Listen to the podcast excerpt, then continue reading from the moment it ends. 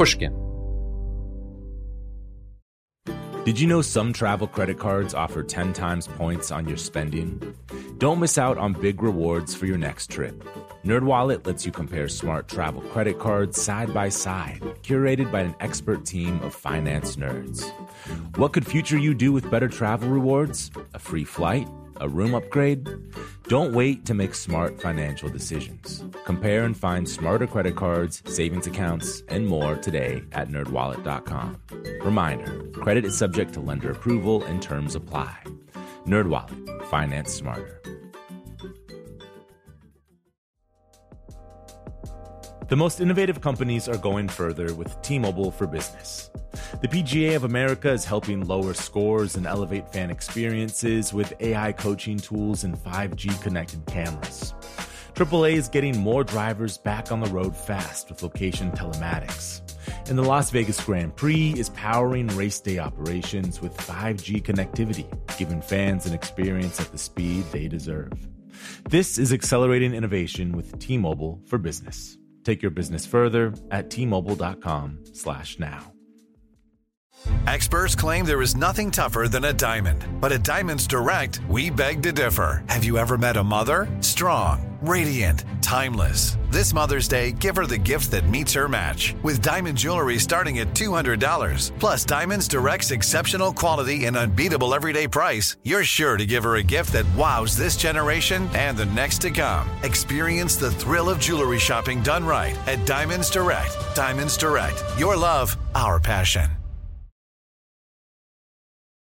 From Pushkin Industries, this is Deep Background, the show where we explore the stories behind the stories in the news. I'm Noah Feldman. In recent weeks, three new variants on COVID 19 have been occupying a lot of attention in the news. There's a variant in the UK that is apparently more contagious and possibly more harmful. Then there is a variant in South Africa and one in Brazil at least one of which, and possibly both of which, do appear to be less responsive to existing vaccines or to antibodies created by people who've already had COVID. How alarmed should we be about these developments? How will they affect the interaction between the rollout of the vaccine and the progress of the disease? And what will it all mean for when we can begin to get back to conditions resembling normal? Here to talk us through these challenging questions is Mark Lipsitch. Mark now qualifies as a friend of Deep Background for his regular appearances on the show to help explain the coronavirus pandemic to us, stretching all the way back to February of 2020, when he was one of the first epidemiologists to sound the alarm about the coming pandemic. Mark is professor of epidemiology at the Harvard Chan School of Public Health and he's also the director of the Center for Communicable Disease Dynamics there. He has spent years creating and analyzing models that study pathogen spread in a population, and he's also studied how to effectively communicate this information to decision makers and the wider public. All of that study has turned into practical reality over the last 11 months. We're very lucky to have Mark back to talk about this mutation and its consequences and the lessons we've learned from living with COVID now for nearly a year. Mark, welcome back. Today, I want to start with the South African variant, which has been getting a lot of attention because of the question of the extent to which it is or is not susceptible to the vaccines that have been created. So, I want to begin by asking you how worried are you about the South African variant? And what are the consequences of that worry for your picture in the big sense of where we're headed? Well, I think most observers, including me, are are seriously worried that this will complicate efforts to protect people by vaccination and reduce the quality of immunity from natural infection, um, because there's evidence that for the South African variant that both of those things are likely true. The extent of the concern is still really uh, a matter of speculation. Most likely is that there will be some degree of immunity, maybe more immunity to severe infection than to getting infected at all. But it really it remains to be seen. It's not a good sign. It will certainly make things harder, but I think the degree of that is really a matter of complete speculation right now. And is the reason, the underlying reason for why both vaccine efficacy might be reduced as well as why natural immunity might be reduced the same? Namely, that the variant has some sort of evolutionary shift in the spike protein that makes it less of a good match for what's been designed for the antibodies created in response to the pre existing version of the virus? That's right. So the existing vaccines narrowly target a very specific part of the spike protein, um, but also our natural antibodies that we respond that we make in response to natural infection. Also in most people heavily target that region of the virus. And so in both cases uh, the antibodies do their job less well. Both Pfizer and Moderna have released highly preliminary in vitro studies where they had a sort of good news, bad news formulation in their in their PR. Their the good news was supposed to be, well, they do say that their vaccines are still working on the South African variant, but the bad news is that it's not working as well as they would have liked it to work. I mean, I'm oversimplifying that a little bit. Um, and Moderna, in fact, said just out of an abundance of caution, we're going to try to rejigger our version of the vaccine so it will address the South African variant, and we think we should be able to pull that off. Tell me about what should one think about those public statements? Yeah, I think those are accurate, and of course, where it falls on the good news bad news spectrum is is the part that I said a minute ago is a matter of speculation. I mean, this is this is the general picture. When we have a vaccine, or we have an immune response, we can measure many of its properties. And very often, the degree to which it works in a test tube or in a cell culture correlates with how well it works uh, in people, but not not usually perfectly. And so, translating it's in between nothing and very effective into where it is on the spectrum of, of epidemiological effectiveness is the part that we just don't know yet, but should be able to learn more about as we see the variant spread and infect people in places with more vaccine coverage. All of this is happening in this extremely complicated, dynamic game. I mean, for most of us who don't do what you do for a living, we're just slowly, gradually beginning to appreciate just how complicated it is to keep track of all the moving parts. So we already have this very complicated phenomenon of vaccines being introduced, social distancing continuing in some places, and then the ongoing spread of the virus. And now, in addition to those three factors that were already in play, we also have an evolutionary twist uh, that may change the game as well. So I want to ask you a few questions about the interaction of those four factors. And since there's so many moving parts, I'm going to go slowly so that you can explain it to me in, in, in slower terms. Um, start with which vaccines are in play here. So is there reason to think that even if Pfizer and Moderna vaccines work all right on the South African variant, that other of the vaccines that are out there in the world that are more available, let's say, in less developed countries where it's harder to get the refrigeration and so forth. Is there reason to think that those would be even less efficacious than the mRNA vaccines? Well, I think, first of all, uh, it's not just people who don't do this for a living who find it hard to keep track of the moving parts. It's really hard if you do. Um, in, in answering your question about the other vaccines, um, a recurring theme in this pandemic, as in a lot of science, is there's what we have reason to think based on scientific precedent, and then there's what we have data about that specifically answers the question. Yep. We don't have data yet, as far as I'm aware, on the effectiveness of the other vaccines against this.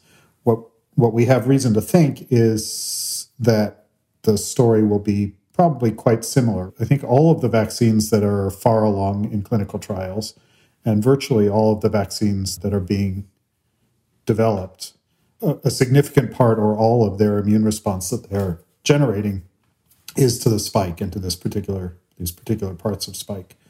And even natural infection, which is the whole virus that we can respond to, is uh, the immune response is compromised for the South African variant. So I think it would be likely that the story will be similar across the board, but there could be some variations in the types of immune responses that are favored by different vaccines in some subtle way that, that would make it better or worse. Is it right as I've gleaned in a layperson's way, that the mRNA vaccines might be more tweakable in the lab and in real time than the other vaccines? I mean, that's certainly how the, again, the public relations suggests it to be. Yeah, I think the public relations suggests that. And I think it is the most straightforward because you're simply generating a sequence uh, of RNA um, and the sequence can change a little bit. And it's the same process as making it uh, the first time was. I think a lot of the technologies that are used for vaccines have this feature that they take a piece of the virus and generate the immune response. Um, so I think to a large degree, all of the vaccine technologies are pretty flexible. I don't know whether mRNA will be a whole lot faster. It may be somewhat faster. Mm-hmm. So let's turn then to the, the first step, as it were, of the interaction question. So even before the South African variant was emerging, uh, you've been thinking and writing and speaking about the interaction between the rollout of vaccines and the question of the trajectory of the pandemic. Would you give us, let's say, your pre variant analysis in a nutshell of what that interaction looks like? And then we can layer in the variant change. If we put aside the variants for the moment, then it's clear that for most of the world, the vaccine is still not a serious factor. For the rich countries, it is becoming a serious factor and sort of low single digits of percents of people. But in most in most of the developed world, it's still a minor factor, but is ramping up, and the level of coverage is likely to be meaningful in a few months. Well, in in certain rich countries. So you think sort of April May in rich countries? It will be meaningful by by April May, but not necessarily high. I mean, mm-hmm. the Biden administration came into office saying 100 million doses in 100 days. The pace has been nearly a million doses a day already. And it's been quite quiet from the Biden administration when that was reported that this was just a modest increase. Uh, there was not a statement, okay, we're going to make it 200 million. And I think I don't have any particular information, but my sense is there just aren't the capacities in the companies to make more doses than they're making. And it's not just a matter of saying, please do it or you must do it. It's just that they are at capacity for manufacturing. And 100 million doses means 50 million people vaccinated in a country of, of over 300. So that is still modest.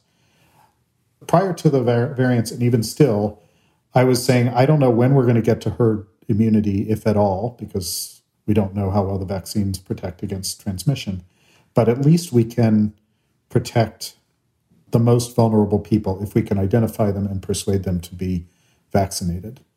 Uh, a few tens of millions of doses will not quite cover that, but will be a very big step towards covering the most vulnerable if they're prioritized sensibly.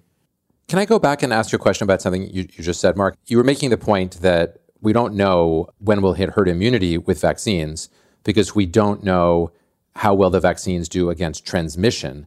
So I guess my first question is why don't we know that? Is that just a function of the design study that was used in testing these vaccines? Yeah, um, the easiest way to find out if someone has has gotten the virus is to wait for people to get sick from the potentially from the virus and then test them. And so that was the centerpiece of the design of all the clinical trials, which for very good reasons were designed to be fast and not answer every question, but answer the most important question as quickly as possible. Two of the three major vaccine, Western vaccines, the Moderna one and the AstraZeneca one, had aspects of the trial that gave us a bit of a hint about transmission. The AstraZeneca trial looked at people in the UK part of the trial who were not sick and asked them to come in anyway and get swabbed so they could compare vaccine to placebo. And the Moderna trial, when they had people come in for their second shot, swabbed their noses. And so we're able to estimate the impact of the first shot on whether you get infected, even if you weren't sick. So each of those gave some data, not very much data, but a little bit of data that suggests that both of those vaccines do have some impact on transmission, which is really good. The question is how much, and that's the part where we just don't have enough data or enough high quality data to really say. In light of that, and again, leaving out the variants, which we'll come back to in a moment, do you read the, the situation presently as in the rich countries, we're headed for a kind of endemic pandemic that never goes away fully and is more like the flu? Or do you read it as, again, leaving out for a moment the variants, as something where, at least in the rich countries, eventually, maybe it's not going to be in April or May, but maybe it's in June or July and August, or when more doses become available and a higher percentage of the population has been vaccinated, where we might actually be able to say um, COVID is not really a danger in these rich countries anymore? I think that would be quite surprising to get to the point where we have essentially no transmission. I think it's not out of the realm of possibility, uh, but I think other scenarios are more likely. There was a paper in Science by a group from Emory that suggested that it would, over time, evolve in, into a situation more like a common cold, maybe up to influenza severity, but not pose the same danger. And I do think that that is the most likely. I think vaccines will accelerate that insofar as they protect the most vulnerable. But I think when a virus is this widespread in most of the world, and when the capacity to vaccinate heavily will remain limited for several years at least at a global scale at the rate things are going. And also, given that the first generation of vaccines probably are not super effective against transmission, they probably are quite effective. If I had to, you know, bet on a number, I would say they probably reduce it by about two thirds, but I could be off, maybe maybe eighty percent, which would be a lot, but would not be enough to get rid of the virus from circulation. And in those numbers, even with a very high percentage of the population vaccinated, you think there would still be enough transmission going on that we're looking at something that fits that that paper you were talking about, something more like the common cold. Yeah, I mean, eighty percent effectiveness and hundred percent coverage would, might just eliminate it or nearly eliminate it, but but maybe not in all the most densely populated places, which could then reseed other places, um, and maybe not. Maybe it won't be eighty percent effective, and probably there won't be total coverage because everywhere it's been tried so far, there's significant vaccine hesitancy. So that that combination of things makes me think a lot of uncertainties would have to go our way for elimination to be a realistic possibility.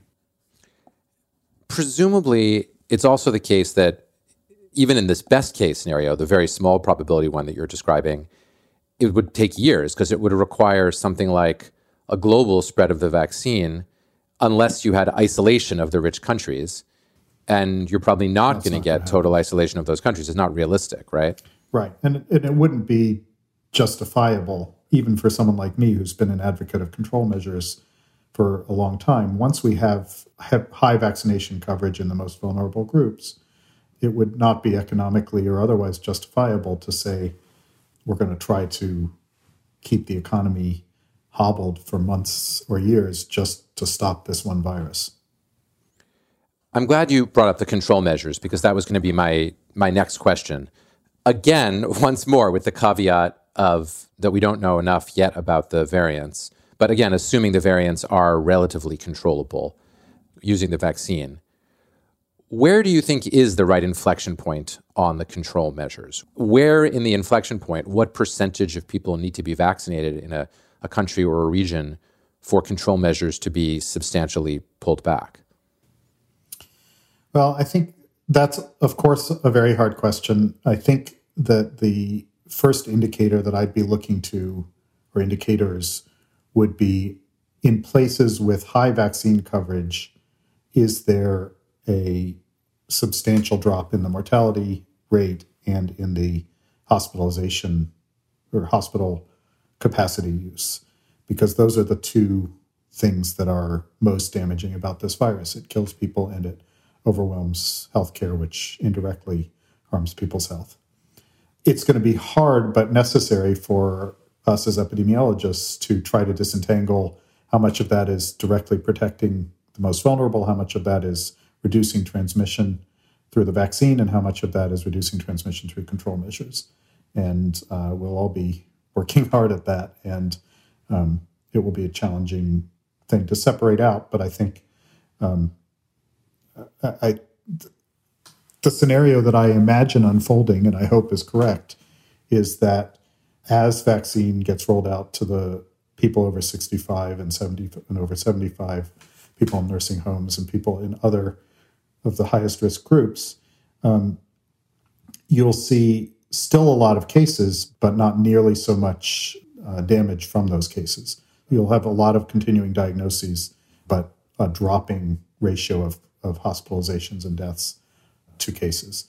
And that would be a sign to me that we're doing what we are trying to do, that which is to defang the virus by protecting the people whom it is most likely to harm. Exactly where you then draw the line, um, you know, it's very hard to say. Well, we can tolerate this many deaths, but we can't tolerate that many deaths. But we tolerate deaths from influenza, and we tolerate deaths from a lot of other infections. And at some point, we will draw that line. We'll be back in a moment. As listeners to this show, you probably consider yourself pretty smart. But how smart is your wallet? When you're looking to upgrade your wallet, it's time to turn to NerdWallet. Their expert team of nerds has the financial smarts to help you find the right financial products for you. Before NerdWallet, you might have paid for vacations with whatever was in your wallet, but you could have been missing out on miles you didn't even know you were leaving on the table. Now you can get a new card with more miles and more upgrades. What could future you do with more travel rewards? A hotel upgrade? Lounge access? Wherever you go next, make it happen with a smarter travel card. Don't wait to make smart financial decisions. Compare and find smarter credit cards, savings accounts, and more today at nerdwallet.com. Nerdwallet. Finance smarter. As with all cards, credit is subject to lender approval and terms apply. Hello, hello. This is Malcolm Gladwell from Revisionist History. Let me tell you an unconventional story about a healthcare group that wanted to improve their efficiency. Boston Children's Hospital. They were already a leading pediatric facility. Their patient outcomes, workflows, and delivery of care were already great. But they wondered, how can we make it better? So the hospital got to work. Their idea was to build what they called clinical mobility meaning a system which would allow their staff to access information and interact with patients on mobile devices anywhere in the hospital. And what made that possible? 5G. The hospital rebuilt their entire system with 5G technology at its core. That infrastructure now supports thousands of phones and tablets so practitioners can communicate with patients on a whole new level.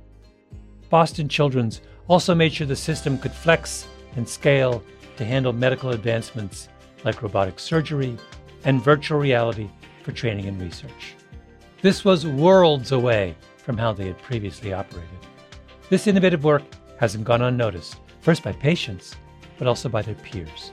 Boston Children's was a first place winner in the industry category at last year's Unconventional Awards from T Mobile for Business an event that celebrates customers who've dared to innovate for the sake of innovation.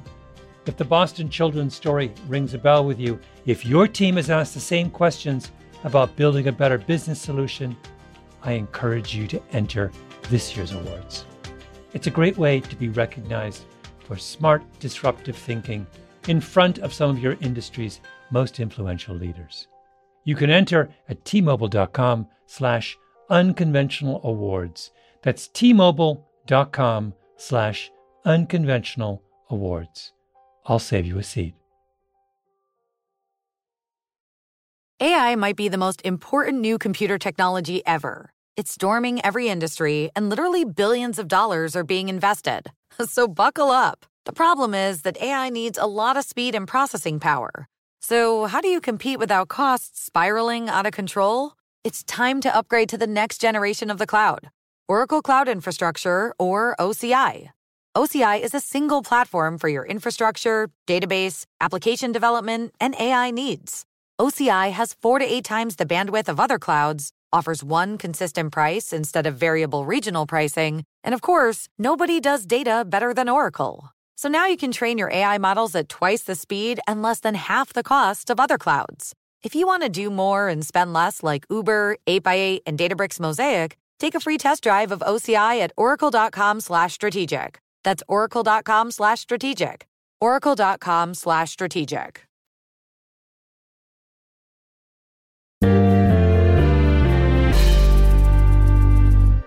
Mark, I want to ask you a kind of big picture, what will the world look like question. And let's fast forward to September 2021, when, at least in the United States, Canada, maybe Mexico, schools are supposed to be back in session. And again, let's assume relatively uh, good uptake of the vaccine and relatively good efficacy of the vaccine, not against transmission, but against serious illness. First of all, do people go back to school? Are schools open pretty much everywhere? And second of all, what does ordinary life look like with respect to uh, different control measures, ranging from masks to social distancing to um, closings or openings of, of retail and, and restaurants? was just having this exact conversation with uh, with people at our common university to try to think through all of these contingencies. I think under that relatively optimistic scenario of high vaccine uptake, particularly among teachers, would be an important qualification there um, for the reopening of schools, uh, and continued high vaccine efficacy, at least against severe disease. I think the amount of damage done by the closing of schools uh, to kids' education is going to be something people won't continue to tolerate, and that there will be very, very much social pressure, societal pressure to reopen schools, and that if teachers have access to vaccination in a fairly universal way, that will be the likely outcome. For the same reasons, I think other things will start to open up under such a scenario. And I think if we really have, uh, if we go a million doses a day for that amount of time, all the way through September, we're still going to have very low overall vaccine coverage. But if other vaccines come on and are highly effective, and or if we get more manufacturing capacity for the existing vaccines, then we will start to have some uh, reasonable level of coverage in the population, and with it, I would expect some reduction in transmission. I think the the one caveat to that is that the the seasonal changes that we saw last summer will probably happen again this summer. So everything will look better in the summer as it did last summer because uh, people will be outside more, the virus will transmit less well, and we may have a sense of security as we did last summer that's partially due to the vaccine and partially due to uh, seasonal factors. And so I think we're going to have to try to, again, separate out that that contribution and make sure that as things reopen, which there will be great pressure to do, we're not setting up for another bad winter like the one we've had here. But I think if we continue with continued co- high coverage and continued high efficacy in the most at risk groups, it should be a very different winter next year. You mentioned vaccinating teachers um, before a potential fall reopening. I know that in the debate about whether teachers should come first or whether professions should really be our basis for vaccination as opposed to the people most vulnerable and most at risk, you have been more on vaccinate the vulnerable rather than identify a professional class like like teachers. But it sounds like maybe as we get more vaccine out to the population, you think it would make sense to target teachers in order to achieve the social goal of reopening schools, or at least in acknowledgement of the fact that people are going to want it anyway. I have been very much in favor of trying to vaccinate first those who would be most likely to die. I do think that in of, of all the professions, apart from healthcare workers, teachers play a truly fundamental role in our society for a whole variety of complicated reasons. But one of them is that they through their childcare role, they make it possible for other adults to work. And another one, which we think of as the primary one, uh, and and is, but uh, is not the only one, is that they create human capital and they and they educate our children uh, to move on with their lives. And those are two really really fundamental roles that are different from those of many other important occupations. And I, I think there will be appropriate demand to vaccinate teachers at least in time for, for fall reopening, which in practice means starting probably in the late spring. Mark, you described that scenario, that September scenario, as optimistic. I grant you that it's optimistic. How optimistic? I mean, does it seem to you, when you really check your gut, pretty darn unlikely that by September, again, in like in the United States, we'll have enough vaccine uptake, declining mortality among the most vulnerable, and be able to begin the process of really getting back to normal? Or when you think instinctively, you say, yeah, that could be, but we have to be honest, things are morphing, things are changing, and it might might well come out a different way, so we should be prepared for something different. I, I think if I had to put my bets on the most probable scenario, it would be of a September that we would all be reasonably happy with in terms of our lives being something like what we want them to be. I think people will still be wearing masks in places where they have been. And I think, you know, air filters will continue to, to do a brisk business and, and people will continue to be cautious, but that that there will be my best guess is that we will have a, a school year that is recognizable as a normal school year. But I think there are, as you say, ways that could that that could go wrong that are just hard to predict until we have more data on the variants and their consequences for immunity and on any other surprises that lie in store. Mark, what am I not asking you that I that I should be asking you here?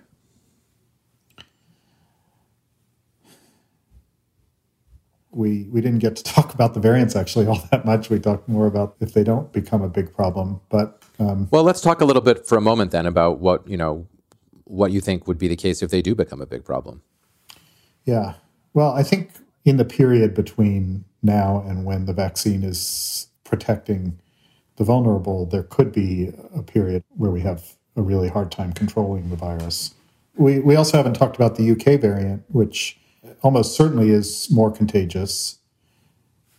Conflicting data about whether the vaccines are less effective. Nothing that show, suggests that they're wildly less effective, but some suggestions that they're somewhat less effective depending on whose data you read. And some hints, um, but from very preliminary studies, that, that the UK variant is more lethal. Mark, was there a moment as the data began to come out about the UK variant where you started to buy the view that it was, in fact, substantially more transmissible? Because the very earliest data was pretty loosely associational.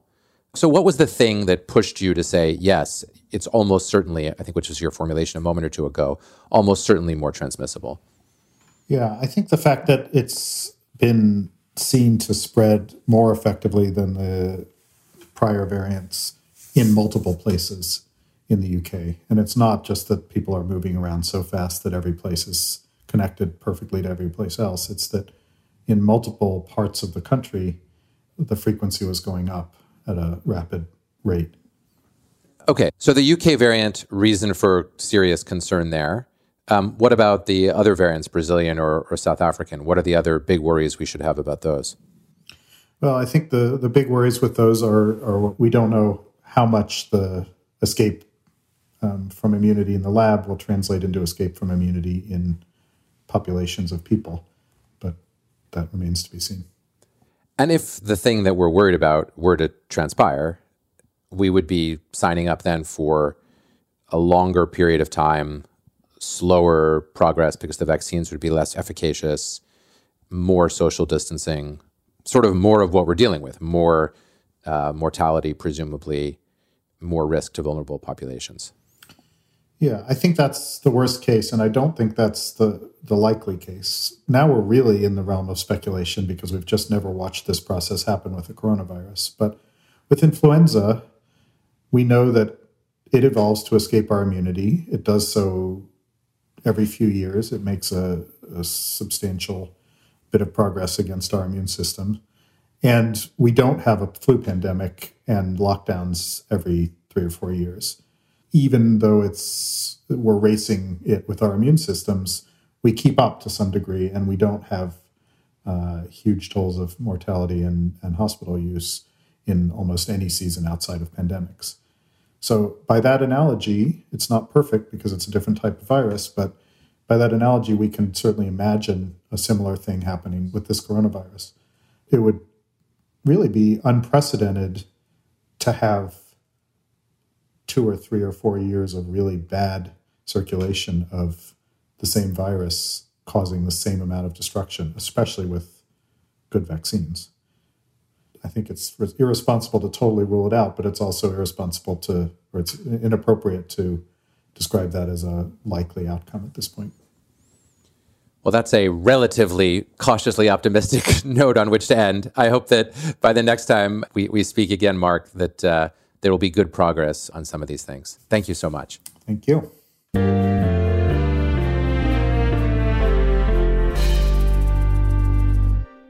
Speaking with Mark is always bracing and clarifying, and it always provides some central takeaways.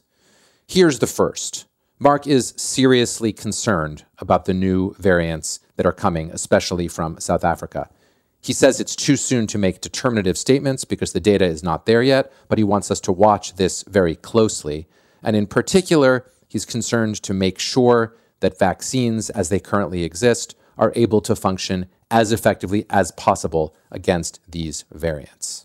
Second, Mark continues to sound serious concerns about our goal of reaching the most vulnerable population with vaccines. That remains his priority, and to achieve that goal, we need more vaccine faster. Producing just enough doses to provide 1 million a day, Mark points out, even in a rich country like the United States, is not going to get us there because two doses of the vaccine are required per person, and we have 300 million plus people in the United States. Another important and perhaps more optimistic takeaway from Mark is that all else being equal, it should in principle be possible by September of 2021 to begin to open schools and return to something very much more closely resembling normal than anything we've seen in the last year. Mark says there will still be masks in lots of public places, but ultimately, if things go well and if it turns out that the vaccines do work at least basically against the emerging variants of the virus, he thinks we will be able to get back to normal.